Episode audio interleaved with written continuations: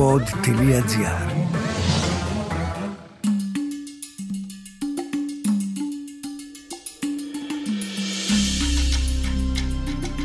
Είμαι η Λέτα Γκαρέτσου και ακούτε το podcast «Πέρα από τα όρια». Σε αυτό το επεισόδιο θα ταξιδέψουμε παρέα στις Ιταλικές Άλπεις και πιο συγκεκριμένα στο Όρτλερ, εκεί που λίγες μέρες πριν πιθανόν και να γνώρισα τα δικά μου όρια. Θα εξερευνήσουμε τη Βενετία, μια λίμνη στην επαρχία της Ιταλίας και θα επιστρέψουμε στην Ελλάδα οδικός μέσω των Βαλκανίων. Ας πάρουμε όμως τα πράγματα από την αρχή.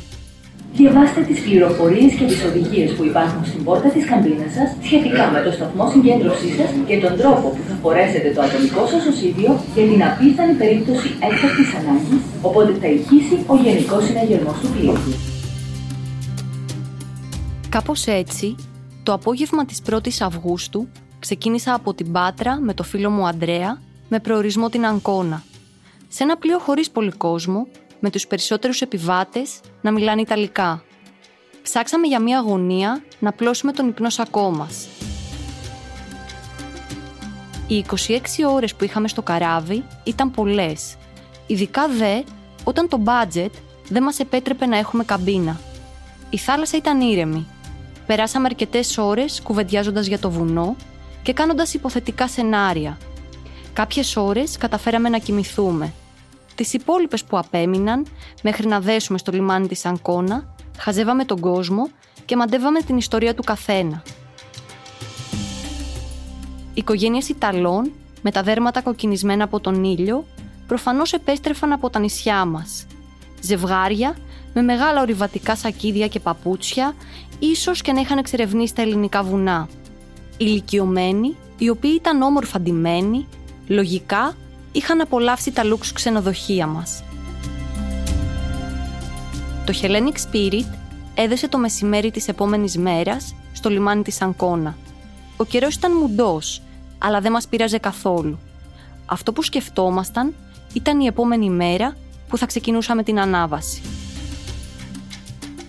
Μπήκαμε στο αυτοκίνητο, αποβιβαστήκαμε από το πλοίο και πήραμε το δρόμο για τους πρόποδες των Ιταλικών Άλπαιων – με το που πατήσαμε την οτοστράντα, την Ιταλική Εθνική Οδό, νιώσαμε ξεκούραστοι. Ατελείωτες ευθείες, διόδια σχεδόν ανύπαρκτα και ένα γλυκό αεράκι να μας δροσίζει μέσα στο σκόντα. Και φυσικά η μουσική δυνατά, μέχρι εκεί που μας άφηνε να ονειρευόμαστε το αύριο και να ακούμε τους ήχους από το δρόμο.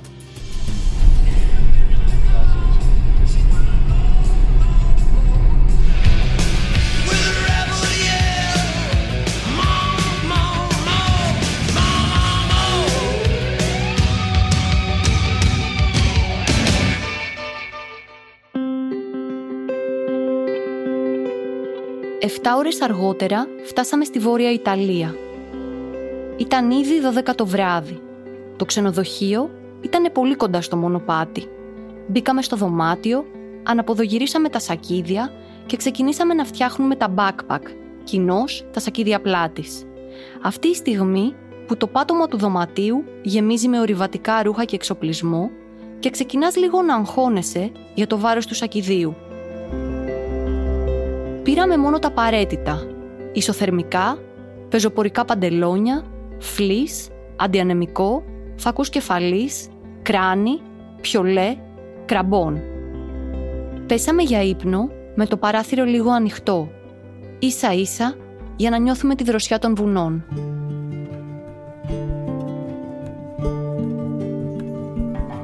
Το Όρτλερ έχει ψόμετρο 3.905 μέτρα τα τελευταία του 900 μέτρα είναι απαιτητικά. Χρειάζονται γνώσεις χειμερινού βουνού, καλή διαχείριση του σώματος και μια μικρή εμπειρία στην αναρρίχηση. Είναι το ψηλότερο βουνό στις Ανατολικές Άλπεις. Δεν μαζεύει πολύ κόσμο. Χάρη όμως στην επιβλητική κορυφή του και στη γενικότερη εικόνα που αντικρίζει κάποιος όταν το κοιτάει, αποκαλείται King Ortler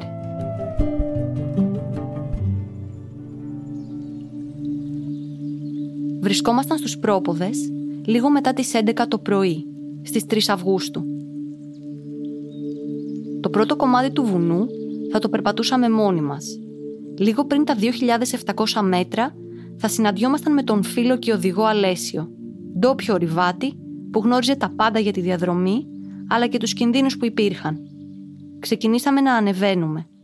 Η διαδρομή που επιλέξαμε ξεκινούσε από τα 1900 μέτρα και για πρώτη φάση έφτανε στα 2600. Μετά από εκεί έπρεπε να περπατήσουμε ως τα 3029 μέτρα όπου θα περνούσαμε τη νύχτα.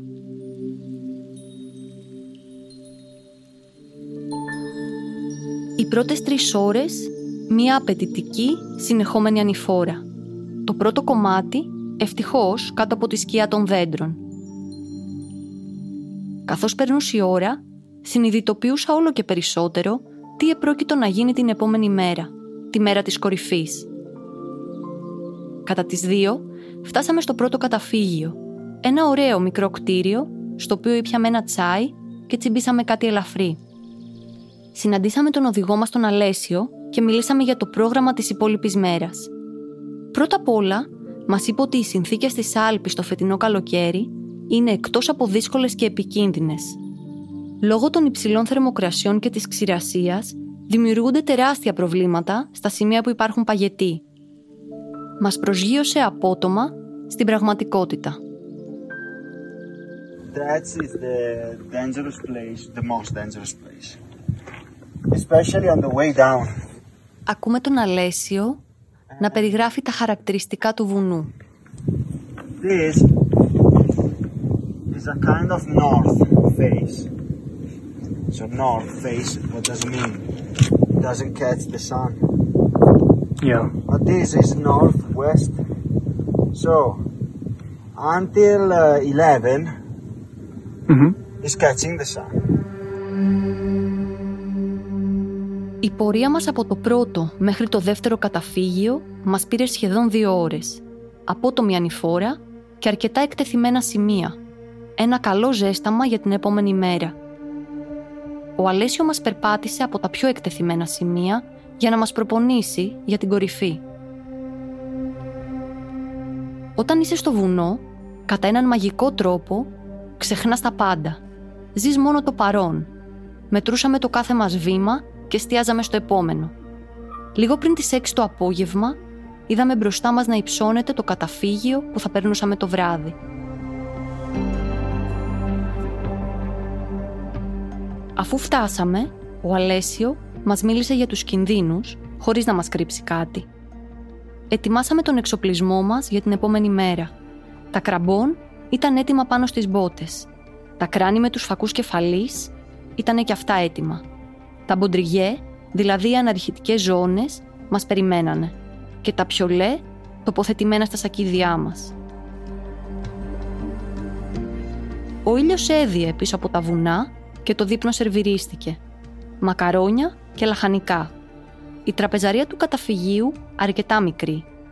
Όλοι οι ορειβάτες, καθισμένοι δίπλα-δίπλα, τσούγκριζαν τα ποτήρια τους που ήταν γεμισμένα με μπύρα, κάνοντας δυνατά μια πρόποση για την επόμενη μέρα. Αυτό που επικρατεί στα καταφύγια είναι για μένα ανεκτήμητο. Ομοειδεάτες, καθισμένοι μαζί, ανταλλάζοντας κουβέντες και ιστορίες για επόμενα ή προηγούμενα ταξίδια. Λίγο πριν τις 9 ξαπλώσαμε. Κουκέτες με ένα καθαρό πάπλωμα. Ένα μικρό παράθυρο να μας θυμίζει το που βρισκόμαστε. Τα ξυπνητήρια μπήκαν για τις 3. Τέσσερις παρά έπρεπε να είμαστε έτοιμοι για αναχώρηση. Η αλήθεια είναι ότι δυσκολεύτηκα να κοιμηθώ. Στο μυαλό μου στριφογυρνούσε το άγνωστο του αύριο. Ευτυχώς όμως η γλυκιά κούραση με έκανε να αποκοιμηθώ χωρίς να το καταλάβω, βυθισμένη στις σκέψεις μου. Κατά ένα μαγικό τρόπο, όλοι εμείς που αγαπάμε το βουνό, σηκωνόμαστε ξεκούραστοι. Ανυπομονησία για να πατήσουμε στο μονοπάτι. Φάγαμε στα γρήγορα λίγο ψωμί με μέλι και τέσσερις παρατέταρτο ήμασταν έξω από το καταφύγιο. Ο Αλέσιο μπροστά, ο Ανδρέας στη μέση και εγώ τελευταία. Μας ένωνε ένα σκηνή το οποίο ήταν δεμένο στη ζώνη, δηλαδή στον ποντριγέ που φορούσαμε στη μέση μας. Πιο μπροστά από εμά, μερικοί ακόμα ορειβάτες είχαν πάρει και εκείνη το δρόμο για πάνω. Οι φακοί κεφαλεί μαρτυρούσαν ότι ήταν σχετικά κοντά. Η πρώτη μία ώρα ήταν μέσα σε βαθύ σκοτάδι. Διασχίζαμε μια κορυφογραμμή. Αριστερά και δεξιά γκρεμός. Τα βήματά μας μικρά. Στα περισσότερα σημεία έπρεπε να χρησιμοποιήσουμε και τα χέρια μας, είτε για να σκαρφαλώσουμε, είτε για να έχουμε καλύτερη ισορροπία. Με τον Αλέσιο είχαμε κάνει μια συμφωνία. Έπρεπε 8 παρατέταρτο να έχουμε φτάσει στην τελική ευθεία για την κορυφή. Αυτό σημαίνει ότι ακόμα κι αν κουραζόμασταν ή νιώθαμε φόβο, δεν είχαμε περιθώρια για μεγάλα διαλύματα. Αλλιώς, το ενδεχόμενο να πατήσουμε στην κορυφή θα ήταν ανύπαρκτο. Στις 5 άρχισε να εμφανίζεται το πρώτο φως και εκείνη την ώρα η θερμοκρασία έπεσε αισθητά. Ανασήκωσα το γιακά του αντιανεμικού και κάλυψα τα αυτιά μου με την παντάνα μου. Το τερέν άλλαξε. Κάθε τη βράχη και από κάτω το χάος. Για πρώτη φορά είδα τον Αντρέα να κοντοστέκεται και τον Αλέσιο να προσπαθεί να τον εμψυχώσει. Συνεχίσαμε την πορεία μας με γρήγορο ρυθμό. Είχε φτάσει η ώρα για το μεγάλο μας διάλειμμα, το μοναδικό που είχαμε περιθώριο να κάνουμε. Φάγαμε λίγες δαγκωματιές σοκολάτας και ήπιαμε μερικές γουλιές νερό. Φορέσαμε τα κραμπών μας. Από εδώ και πέρα, οι κανόνες άλλαζαν. Και πραγματικά, κάθε λάθος κίνηση ήταν εναντίον μας. Μπροστά μας, για τα υπόλοιπα 400 μέτρα, απλωνόταν ένας παγετώνας. Άπειρες ρογμές και πολλά σημεία με τρομερή κλίση. Το θανατηφόρο ατύχημα που είχε γίνει λίγες μέρες πριν σε κοντινό βουνό ανάγκαζε τον Αλέσιο να είναι αυστηρός. Ήξερε καλά ότι οι συνθήκες αυτού του καλοκαιριού μπορούσαν να προκαλέσουν ατύχημα. Έπρεπε να διασχίζουμε τις κρεβάζ, τις χαράδρες δηλαδή του παγετώνα, όσο το δυνατόν πιο γρήγορα. Οι κατακόρυφοι όγκοι πάγου υψώνονταν μπροστά μας σαν βουνό και τότε η καρδιά μου άρχισε να χτυπάει δυνατά. Τα χέρια μου λίγο να μου διάζουν και για πρώτη φορά σε όλη την ανάβαση το μυαλό μου πήγε στους γονείς μου στην Αθήνα. Στους δύο ανθρώπους που με αφήνουν πάντα ελεύθερη να κάνω αυτό που αγαπώ, χωρίς όμως πραγματικά να γνωρίζουν τι ακριβώς κάνω. Ανάμεσα στους παγετώνες είχαν τοποθετηθεί κάποιες σκάλες, τις οποίες έπρεπε με αργό και σταθερό βήμα να ανέβουμε.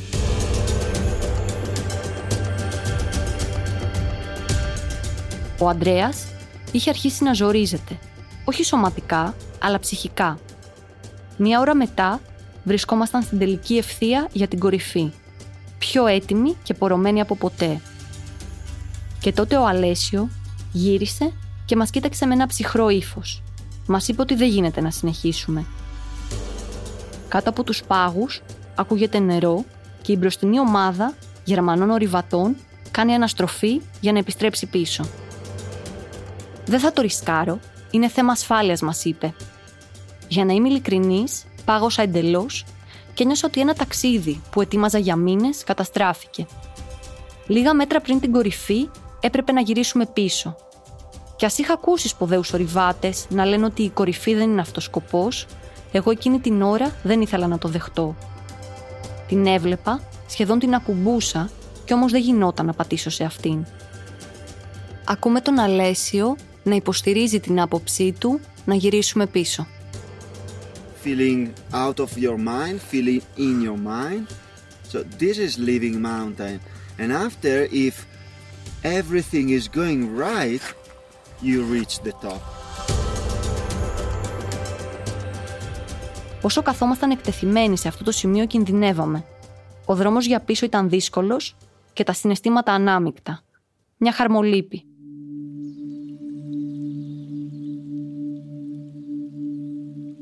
Εφτά ώρες μετά ήμασταν στους πρόποδες και αφήναμε πίσω μας το Όρτλερ. Ένα βουνό που με δίδαξε ότι το υψόμετρο ξεγελά. Ακόμα και αν στέκεται στα 3.905 μέτρα, ο βασιλιάς Όρτλερ κάνει την καρδιά σου να χτυπήσει δυνατά και σε διδάσκει ότι οι εγωισμοί δεν χωράνε στα βουνά. Αφήσαμε το βουνό πίσω και μπήκαμε πλέον στην οτοστράντα. Και τότε συνέβη κάτι που δεν περιμέναμε. Το αυτοκίνητο έμεινε στη μέση του δρόμου, περασμένα μεσάνυχτα. Ο γερανός δεν άργησε να έρθει. Οι δίσκοι του Σκόντα είχαν καταστραφεί. Σοκ. Ήμασταν σε ξένη χώρα, με μικρό μπάτζετ και τεράστια ζημιά στο αυτοκίνητο. Αποφασίσαμε να πάμε με τη ροή και να δεχτούμε τις καταστάσεις όπως είχαν. Το αυτοκίνητο ήθελε πέντε μέρες να φτιαχτεί και εμείς τότε αποφασίσαμε να περπατήσουμε από εδώ και από εκεί. Στην αρχή στη Βενετία, με τις σκοτεινές ιστορίες της. Με τα σακίδια στην πλάτη, περιπλανηθήκαμε στα στενά της δίπλα από το κανάλι. Εξαιρετικά αξιοθέατα, αρχιτεκτονικού και καλλιτεχνικού ενδιαφέροντος. Δύο μέρες σε ένα διαμάντι της Ιταλίας. Στη συνέχεια, κολυμπήσαμε σε μια Ιταλική λίμνη στην επαρχία Καλντονάτζο. Ευτυχώς, αυτές τις μέρες το τρένο μας έλυσε τα χέρια. Δεν θα το κρύψω. Τα χρήματά μας ήταν οριακά. Τόνος, παξιμάδι, σταφίδες και μέλι ήταν αυτά που τρώγαμε καθημερινά. Δεν είχαμε δυνατότητα για ψώνια ή για ρεστοράν, όμως οι καρδιές μας ένιωθαν γεμάτες. Το αυτοκίνητο ήταν έτοιμο στις 10 Αυγούστου και κατευθείαν ξεκινήσαμε οδικός για την Ελλάδα. Η διαδρομή μας Ιταλία, Σλοβενία, Κροατία, Μαυροβούνιο, Αλβανία και στο τέλος Ελλάδα. Ένα road trip που θα θυμάμαι για πάντα. 2.000 χιλιόμετρα γεμάτα μουσική, χαμόγελα και κούραση. Όλες οι χώρες μας υποδέχτηκαν ζεστά και οι δρόμοι ήταν ασφαλείς αν εξαιρέσουμε την τρελή οδήγηση στο Μαυροβούνιο. 11 Αυγούστου φτάναμε στην Ελλάδα. Κάναμε μία στάση για φρέντο εσπρέσο στο καλπάκι και συνεχίσαμε για τα σπίτια μας. Το ταξίδι αυτό ήταν για μένα ένα προσωπικό στοίχημα για το τι θα αντέξω και τι θα καταφέρω. Οι δυσκολίες ήταν πολλές. Η ορειβασία από μόνη της δεν σημαίνει και τόσα. Αυτό όμως που σημαίνει πάρα πολλά είναι το μετά και το πριν. Οι αναμνήσεις, τα συναισθήματα, αλλά και το κίνητρο που ίσως δώσω με τις ιστορίες μου σε άλλους ανθρώπους. Ποτέ δεν υπάρχει κατάλληλη στιγμή να τολμήσουμε κάτι. Ποτέ δεν είναι στρωμένος ο δρόμος για να κυνηγήσουμε τα όνειρα. Αν κάτι το αγαπάμε και το θέλουμε, πρέπει να το δοκιμάσουμε. Όσες δυσκολίες και αν περάσουμε, στο τέλος θα μεταμορφωθούμε σε κάτι καλύτερο. Ίσως να μην πάτησα στην κορυφή του Όρτσλερ γιατί οι συνθήκες δεν το επέτρεψαν. Τα βουνά θα είναι όμως για πάντα μια οδή στη δύναμη του φυσικού κόσμου, στην αναγκαιότητα της διαρκούς πνευματικής αναζήτησης και στην ικανότητα του σώματος και του πνεύματος να προσαρμόζεται στη ροή των πραγμάτων. Και αυτό είναι το πιο όμορφο πράγμα.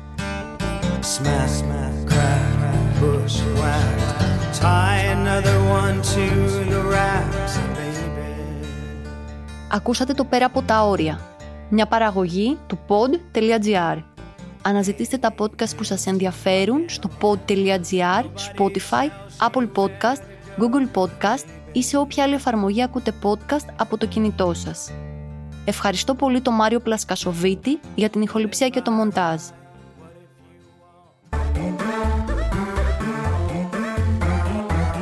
Pod.gr. Το καλό να ακούγεται.